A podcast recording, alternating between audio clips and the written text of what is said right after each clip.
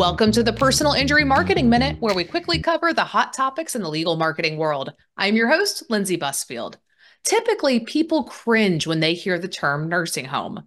So many of us have horror stories of loved ones being put in a home as they get older and can no longer live independently. Unfortunately, the horrible conditions brought to light within many nursing homes have lent credibility to the awful stereotypes. Within the personal injury community, these stories not only evoke a heartfelt sympathy, but also a legal curiosity. We've spoken with several personal injury lawyers as they are evaluating whether to start representing nursing home abuse victims. Tom Wagstaff is an attorney in Kansas City who has secured millions for the victims of, and families of nursing home abuse. Thank you so much for joining us today. Thanks for having me. I appreciate it. Well, tell us a little bit about yourself and your practice. You bet. So again, my name's Tom Wagstaff, Junior Uh, my office is Law Office of Tom Wagstaff, Junior, and we're located in the Kansas City, Missouri metropolitan area. Exact, specifically, we're in Overland Park, Kansas, so we're just across the state line.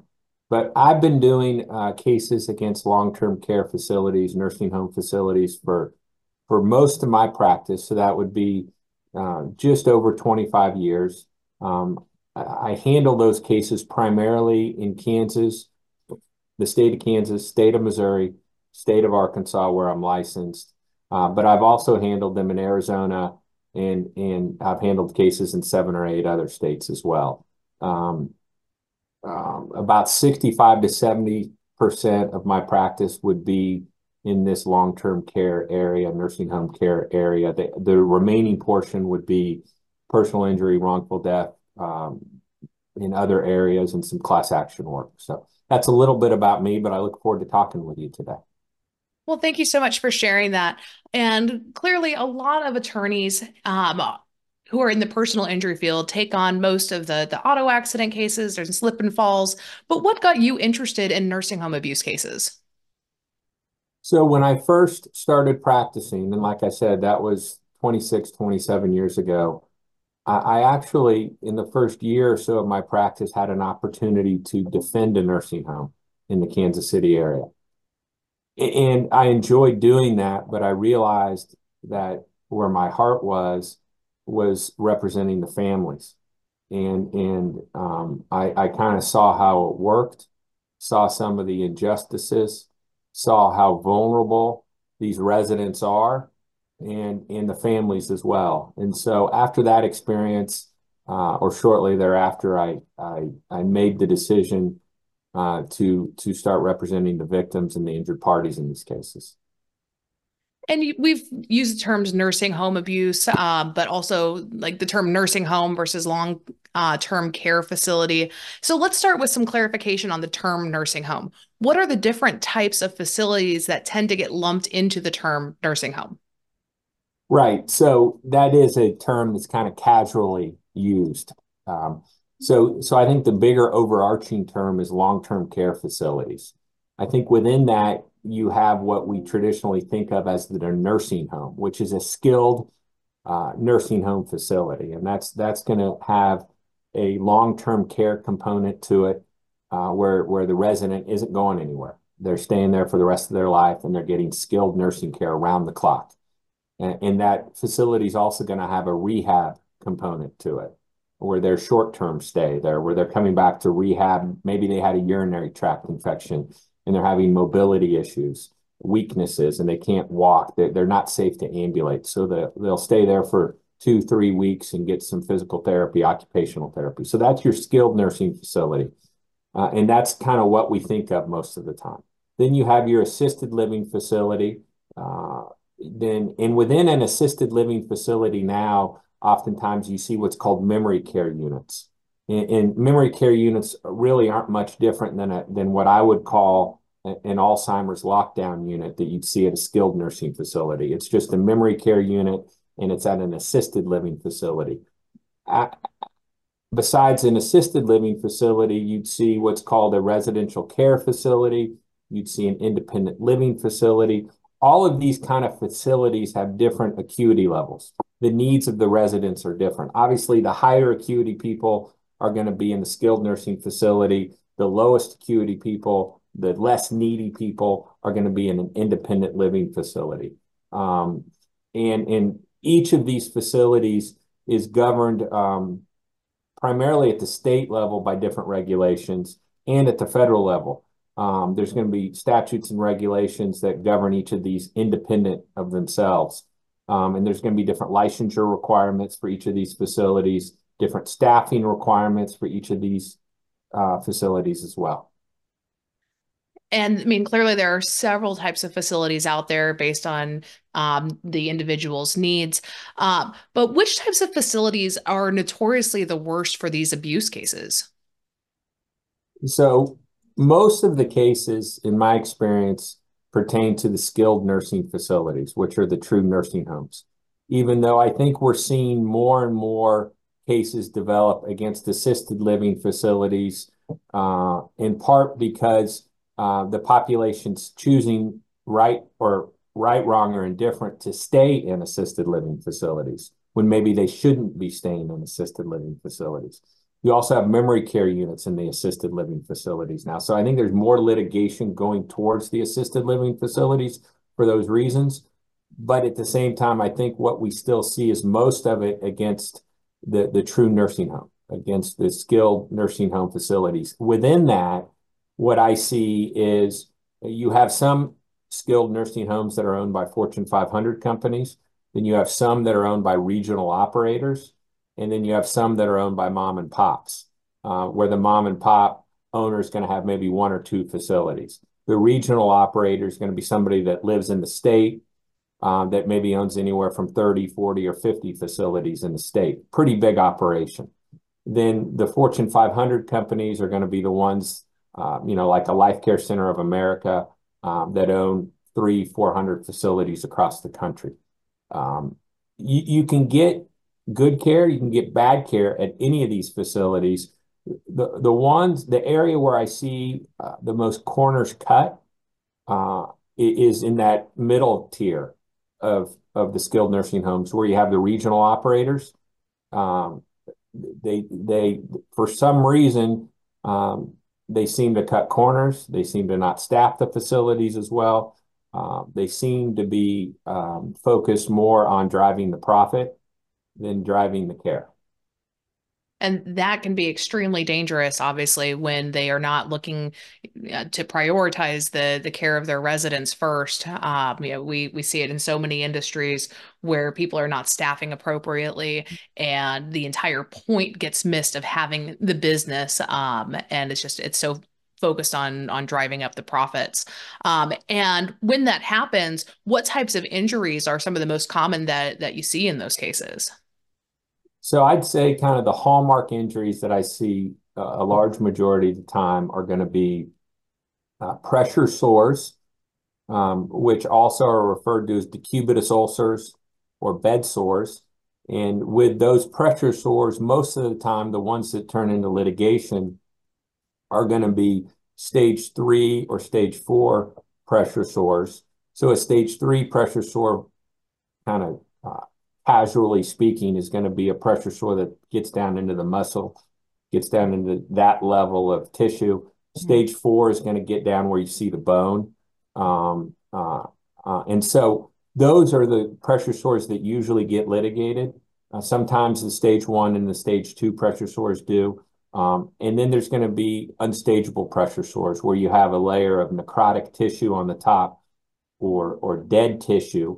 Um, And those are going to get litigated as well. The problem with pressure sores uh, or, or what comes of pressure sores is uh, they get infected, they, they cause the body to weaken, and they eventually lead to sepsis and, and organ failure and death. So we see that a lot. We also see, um, as you'd expect, broken hips, uh, falls and broken hips, and a subsequent death. And it's pretty well known that when uh, an elderly person Uh, falls and has a significant fracture, like a broken hip, that the morbidity and mortality rate increases dramatically.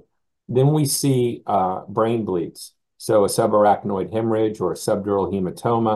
Um, again, those oftentimes come from falls where a resident falls and hits their head on the floor or on a cabinet. And, and, and um, so we see those injuries as well. And then uh, infection and, and sepsis. And so, and again, that can come from a pressure sore, uh, but that can also come from like a urinary tract infection or an open wound. And again, sepsis, as, as you probably know, is when a localized infection becomes systemic. So the local infection, for example, in the urinary tract gets into the bloodstream and it travels throughout the body, and then it becomes systemic across the body, and it ultimately leads to organ failure and death. So I'd say those four areas we see, uh, that, that's where we see quite a bit of cases. There's some other areas as well, but those are probably the four big ones. Yeah, I, I could see so many different circumstances where um, victims could Uh, be yeah, succumb to such injuries. Um, I'm sure that there are a lot of times that the families, probably mostly of the deceased victims, uh, reach out to you and are yeah, presenting the case saying, you know, my uh, my loved one was injured and, and they died. Um, what is the threshold where you would take on a case with with those types of injuries? If they come to you and say, you know, my my grandfather or my father, um, you know, had bed sores and then he died, you know, clearly that's not necessarily leading to a, a wrongful death case. Um, so when you are evaluating the different injuries, at what point would you be willing to take on a case? So that is a good question. And some of the things I look for, one, I think it's important in any case, but but since we're talking about these types of cases, it holds true as well, um, is to have good clients, good family. And what do I mean by that? In, in the context of a, of a long-term care case, uh, family members, uh, if it's a wrongful death case, that were involved, that went to the nursing home, that that participated in care plan meetings, that interacted with staff, um, that before anything bad happened, were already involved, were already doing their job. Likeable people, trustworthy people. I think that's important. Uh, another another piece to the evaluation is is the conduct. Uh, you you you would you really want the case to be about the conduct and not about medicine. And so uh, it's important to identify the conduct, the event. So the conduct is one, what happened? What's the event? Um, you know, if somebody fell, how did they fall? If somebody got a pressure sore, how did they get the pressure sore? Um, and, and then once you figure out what the event was, was the conduct pretty inappropriate? Was the conduct pretty bad? Was the conduct pretty egregious? It may not be, it, it probably won't be punitive, but will it get people excited? Um, and I look for a tangible injury. I, I think it, it's, and what I mean by that is um, uh, you're not going to have economic damages for the most part in these cases.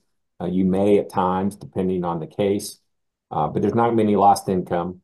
Uh, there may or may not be uh, medical expenses that you're claiming. There may or may not be. So, so I look for a tangible physical injury, such as a stage four pressure sore with pictures, um, a, a, a brain bleed uh, with pictures, um, broken hips, broken legs, uh, things that people understand, things that people get. And um, so, th so that's another item I look for. And then, and then another thing I look for when I'm evaluating these cases is what's the facility like? Uh, and you're able to do some research on that and learn about the facility. How are they rated by C M S? Uh, have they had any complaints brought against them before? Uh, just, just generally speaking, is this a good facility? Is this a bad facility historically? So those are the things I look at. Yeah, those sound like very important factors to evaluate. And you know, starting with the people that you're working with, that can always be a, a huge factor, re regardless of the type of case. It, it, it definitely helps to be working with good people. Absolutely. And so when somebody is injured, um, or if there's, you know, a, a wrongful death, um, what is the typical timeline for a nursing home abuse case? Yeah, so um, like any case, it depends. But I, I think when you go into it, uh, you need to plan on it lasting uh, a year and a half to two years uh, from file date to trial date. Um, I think on average, that's probably a safe bet. Okay. That's, that's good to know. I know that there, you know, in the personal injury world, there are some accident cases that settle really quickly. Some can go on to court and take a lot longer. Um, and yeah, in my, in my experience, I, I, it's, it's, um, that sometimes they will get resolved early, but, um, I think most of them do not. Right. These ones just tend to take a little bit longer yeah. by, by nature. And I mean, we've talked on a couple of points of how nursing home abuse cases are different from other types of personal injury cases, like car accident cases. Um, what are some other ways that you see um, them being different from those typical personal injury cases? Yeah, so um, so the damage model is different. And what I mean by that is, and this, this again, is true for other cases as well, but I think it's more true, it's highlighted in this context, is the damage model, you're not going to have lost income.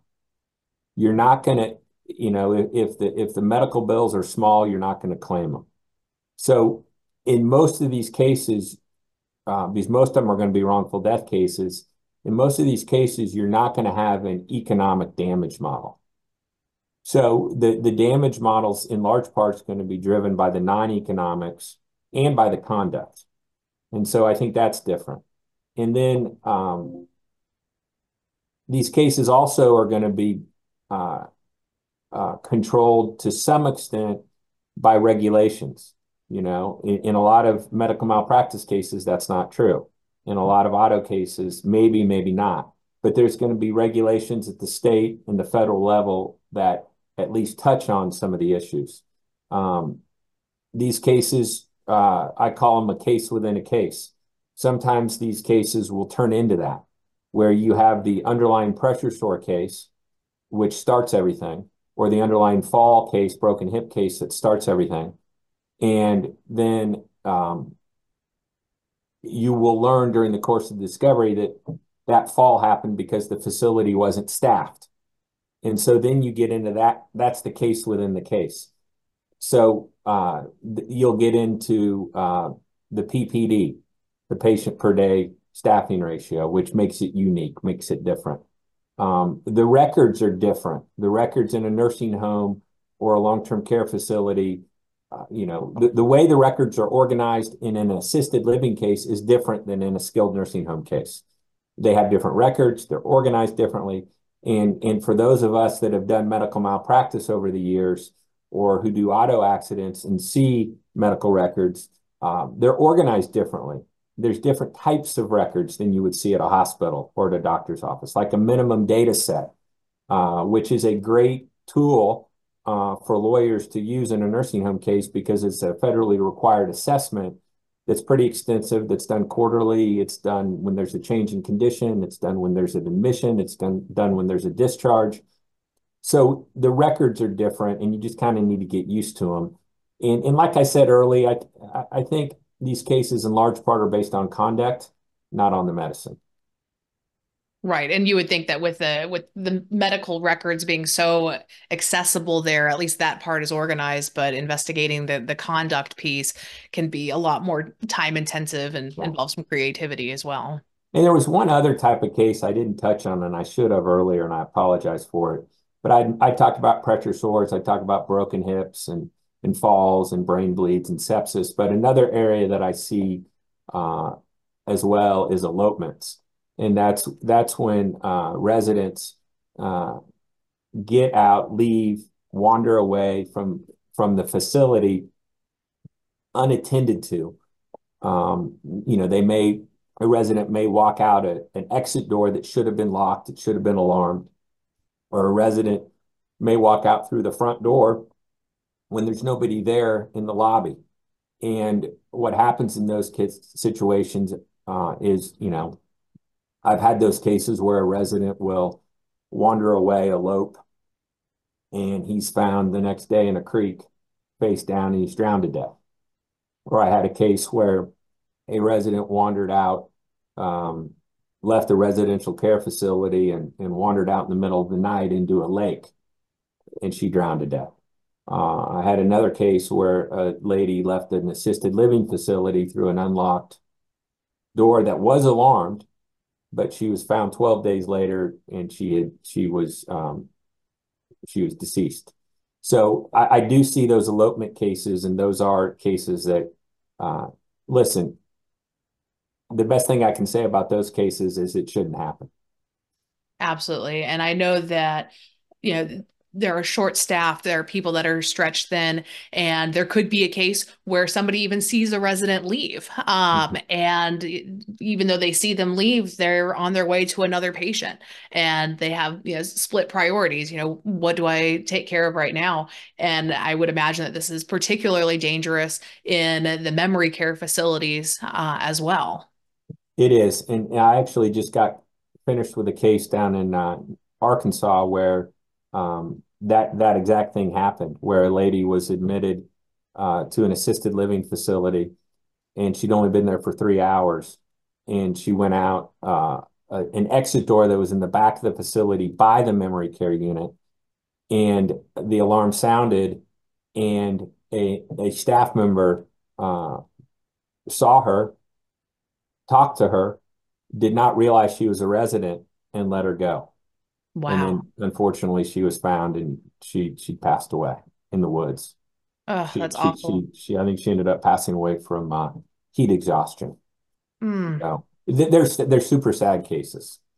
Of of course they are, and you know it's a it's a community, and these these victims are part of a community that are underserved, and mm-hmm. they need help, and they need to make sure that they are in um, a care facility that is actually going to have their best interests at heart, because they can't always advocate for themselves, whether it's because of a physical disability um, or whether they you know have Alzheimer's or dementia or something that keeps them from being able to protect themselves, which is why they're here to begin with. And I think that's what pulls at everybody's heartstrings, um, you know, whether You know, it, it results in, in wrongful death or just a really excruciatingly painful experience that they could not have avoided even with their best efforts. Uh, yeah, that's that makes these so, so difficult to to hear about. Um, and, you know, and as you were saying, you know, with these cases, you have, you know, fewer economic damages um, than you would necessarily in a personal injury case. And it relies more on the non-economic damages. Um, and so does that impact the case value compared uh, comparing nursing home or long-term uh, facilities to a traditional personal injury case? I don't think it should. In my experience, it does not, but uh, the defendant will try to suggest that it does. I just think it's a different damage model. Uh, I don't think it impacts overall value, but I think the way you get to uh, a number that your client is comfortable with uh, or that a jury awards uh, is is is a different path. And, and so you have to develop, uh, you really have to develop the non-economic piece through evidence, the pain and suffering.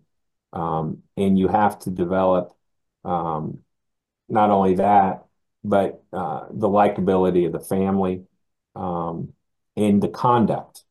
And, and so, uh, you, you know, the, the more you can develop the bad conduct, uh, not necessarily punitive conduct, but just the The, the the bad conduct, how it was so obviously bad, how it lacked the caring piece, um, then I that's the model. And it's different than your your case where you develop economic damages. Right, absolutely. And um, so and so if you're not used to it, you, you may not be comfortable doing it because it is a lot different. I mean, so many of us are used to developing, okay, we got non-economic damages, okay, we got economic damages. This is how, how it works. This is the model. This is what it's worth. That that thought process doesn't apply to long-term care facility cases. Right. It's not as easy as looking at the police report and going, here's a lost income and uh, you know, all the different medical bills that go into that piece. It's a very different model. Um, looking at, uh, you know, prioritizing, putting more of an emphasis on those non-economic uh, damages. Uh, and, you know, and that's you know, one perspective to look at it as you are evaluating whether or not to take on these um, long-term care facility cases, nursing home abuse cases. Uh, and if an attorney does decide that they want to start pursuing these, Um, what do you think is the best way to connect with victims and their families from a marketing perspective to start attracting some of these cases? Um, I, I just had a quick thought though, too, on, on when, on the last question, when you were asking me about, um, the, the value of these cases. You also need to take it, and every state's different, right? But like, like Arkansas, where I litigate cases, has no damage caps. Missouri and Kansas, where I often litigate cases, Missouri has damage caps. Kansas, yes and no. Kansas, uh, on some of the cases, not capped. Some of it may be capped. So when, when you're looking at your damages in a long-term care case, I strongly suggest that whatever state you're in, you, you look at the laws that govern how much you can recover. That's an excellent point. Yeah, it, it kind of falls into the same vein of being aware of insurance caps um, yeah. on a traditional personal injury case. That is something to make sure you research and be aware of. And I apologize. I don't think I answered your question, but I just had that thought in my mind. No, that's that's a great point. I'm really glad that, that you interjected that. Um, so I think, what was your question to me? Uh, the next question that I had for you was about attracting some of these cases. So how is it that you're you're meeting um, with the families of the nursing home uh, victims? Um, and from a marketing perspective, what have you found to be the most effective way? Well, for me, uh, you can't beat experience. And, and so um, most of my clients come to me from referrals. Um, just because I've had an opportunity to uh, do this for so long. Um, so uh, I, I think experience and hard work is the best way to get them. Um, but um, I, I do know that, I mean, that's the best thing I can say on that. It's, I, I'm not, I wish I had the magic wand and could tell you the best way to get them from a marketing standpoint. But, but the way I find my way into most of these cases is is based upon former clients referring them to me, or from other lawyers who don't necessarily handle this type of case and sending it my way to look at it. Well, and that's actually a, a great response, because it gives um, a little bit of insight in the context of this, where people are coming to you because they feel violated. They feel like right. the safety of their loved ones has been violated, yeah. and they are le- they're wanting to lean on somebody that they can trust. And there's no better person that you can trust than, you know, a referral um, from somebody else who's been through this with their family member. And, you know, if I have a friend who lost their grandmother in a nursing home abuse case, and it just happened to me, I'm going to want to lean on somebody who had a great experience um, with, with an attorney um, mm-hmm. who represented this case successfully. So I think in certain um, legal markets, um, certain sectors, word of mouth referrals can be absolutely the best way to generate new business. Mm-hmm. Uh, and so, and, and thinking through, you know, final thoughts, what other tips can you give to a personal injury lawyer who's on the fence with taking on these types of cases? You know, I'd say, going back to what you asked me earlier, I'd say if you're, if you're thinking about taking on these kind of cases, I think you need to be comfortable with the fact that it's a different damage model. Uh, I think you you need to understand uh, how to evaluate them, which, you know, I talked about good clients, good family, bad conduct, tangible injury, bad facility. Uh, you know, and, and I would uh, do my research on the nursing home or the assisted living care facility. Um, I think if you keep all those things in mind and you're comfortable with that, um, I think you'll do just fine. Um, but but the way you look at these cases is much different than how you look at an auto case or look at a medical malpractice case. Um, and, and they are, um, they can be, uh, there could, you know, deposition intensive, meaning oftentimes there's there's a lot of depositions. Uh, so it's, it's not, these aren't going to be cases where you have, uh, two or three or four or five depositions, and that's it. Most of the time, it's ten or more. Um, and there's going to be experts involved, um, usually a nurse, usually uh, a, a doctor expert, uh, sometimes a staffing expert. So usually these cases are going to have anywhere from two to three experts. Um, So if, if you keep all that in mind and, and, and you, you're comfortable with all that, I think you'll do fine. Well, great. Well, thank you so much for sharing your insights with us today. And if any of our listeners want to learn uh, more about Tom's practice, I will be sure to put a link to his website on the transcript. Thanks so much. I really have enjoyed it. I appreciate your time as well. Thanks.